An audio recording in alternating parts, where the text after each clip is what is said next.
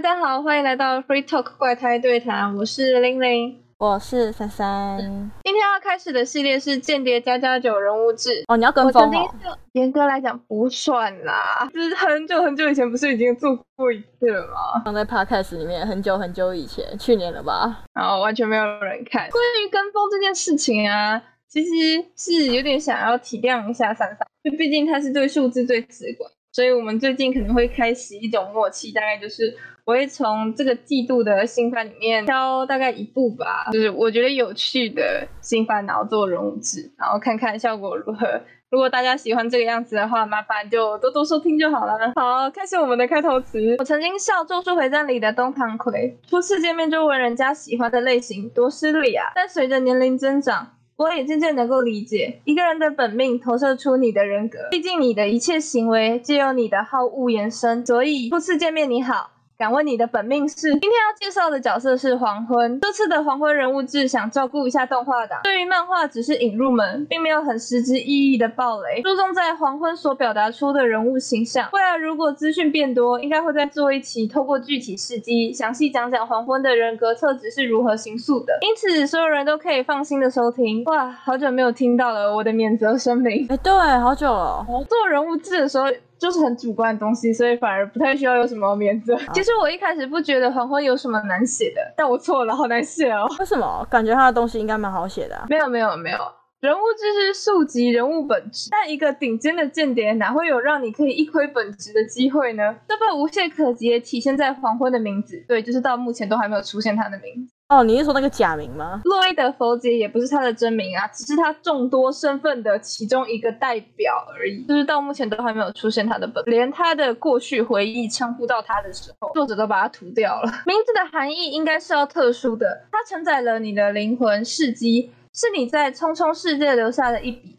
而间谍们默许世界将他们的痕迹涂白，漫画里则称间谍们为无影的英雄。对于名字，你有没有想到一些就是跟名字有关的动漫，然后觉得名字很重要？有是有，可是你没看，你说说看啊。八六哦，那部是这样。我想到一个比较通俗一点的例子，《千与千寻》哦，被遗忘的名字。我会选择用《千与千寻》，而不是用《神隐少女》，是因为我刚好要讲到名字的含义，就是像它里面所说的，就是名字代表了你的灵魂、你的特质。人们如何称呼你这个不明形体，之灵魂，怕死身体，就会用名字来代称。黄昏的本名到现在都还没有出现，就注定了他的人物志肯定不好写。既然没有办法溯及本质，那就从他表现出来的话语啊、行动啊。来剖析他吧。黄昏所说过的话中，我印象最深刻的是，我可以完美扮演你喜欢的样子。嗯，对，不要怀疑，还没有出现在动画。其实我看漫画，你有印象这一句话是出现在哪里吗？其实没有，它是出现在他跟约尔和安妮亚第一次面试的时候，就是跟那个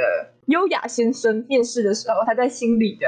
O.S. 黄昏就好像你将所有乙女游戏里的角色全部融合在一起，它真的超完美，你不行他就帮你办到。对，但是啊，他让我想到《论语》中一句很重要的话，对，又是《论语》国文课。子曰：“乡人皆好之，未可也。”所有人都喜欢你，那你一定不是好人。再延伸一点，人们讨厌完美的，但为什么我们不讨厌黄昏这样完美的角色呢？因为他不完美啊。所谓爱，大抵并不是我有多欣赏你的优点，而是你的缺点我都甚觉可爱。所谓爱，大抵并不是我有多欣赏你的优点，而是你的缺点我都甚觉可爱。这种爱是我在《间谍家家酒》中频繁感受到的，不局限于男女情爱、亲情乃至爱国情操，皆是如此。粉丝的爱，就是我们对这部作品的喜爱，或许也算。这句话虽然放在黄昏这里，但我觉得体现的最好的其实是约尔小姐。所以下次的约尔人物志会有浓墨重彩的讲解，也当是我给两位的 link sentence。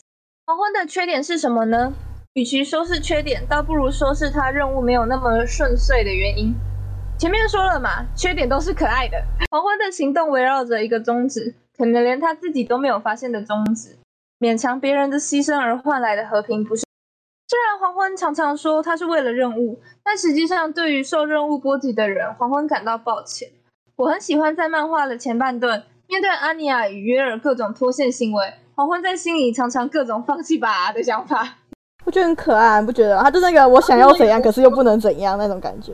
对对对，所以我才说这种就是放弃吧、放弃吧、放弃吧的想法。其实也证实他并非任务至上的冷血。对照组可以参考漫画后面的一位女间谍，其实通往成功很简单，再斯巴达一点或者更狠，直接把阿尼亚换掉也不是不可能。但黄昏并没有这么做，能靠自己的就靠自己。他用尽全部的力气，不要影响他人，包含不受他人的帮助，不伤害他人。从漫画里其他的间谍对于黄昏的描述，如同讲神话般，可以得知黄昏其实很少与人合作的。我认为啊，就是透过讲神话这件事情，是因为你不觉得，如果把这个人造神的话，就表示其实你根本不了解他吗？哦，可以理解。对，就是如果你很了解这个人啊，你通常不会大肆的说他有多好多好多好，你反而会很想挖他黑历史。漫画里其他间谍对于黄昏的描述，我才感觉得到说黄昏应该是很少与人合作，甚至连他的间谍同事都没有。所以约尔和安妮亚的存在才会如此特别。作者创造一个场合，黄昏必须受到他们的帮助。在这边大胆预测，如同开头帮奶奶抓强盗，结局的拯救国家必然也是三人合作吧。甚至黄昏的发挥可能会最受到限制，由阿尼亚和约尔大幅的协助黄昏。黄昏的人物志即将接近尾声，我想到了一句非常适合他的话，作家龙应台在《幸福》里面写到的。幸福就是生活中不必时时恐惧，幸福就是寻常的日子依旧，幸福就是早上挥手说再见的人晚上又回来了，书包丢在同一个角落，臭球鞋塞在同一张椅下。大家有没有对这句话觉得很耳熟啊？对不起，没有。你果然是上课不认真的。不是，你知道高职的课跟高中的课是不一样的吗？哦，没有没有没有，这是我们国中国文课的一张考卷。那个老师，对不起，不知道他反正我们在上课趴课。回归正题，是的，不必时时恐惧，所最大方的告诉我们你的名字，坦率的接受我们的协助，没有人会因为与你有关而遭受危险，你不会，我们也不会。长久于黑暗中，顿时阳光普照，肯定是痛得睁不开眼。但身为黄昏的你，熬过黑暗，不就是西进黎明的到来吗？所以，请抬头看看你守护的万里晴空吧。今天是和平的日子，比什么都好。黄昏的人物志就到这里结束了。喜欢的话就帮我多听了几遍。接下来，嗯，中间爆雷了。下一次是做约尔的，大家期待的黑发红瞳美少女。为什么不是安妮亚？因为安妮亚是第三个呀。为什么安妮亚没在前面？为什么安妮亚没有在前面？因为安妮亚也好难写，不为难你。真的是结尾了，大家再见，拜拜，拜拜。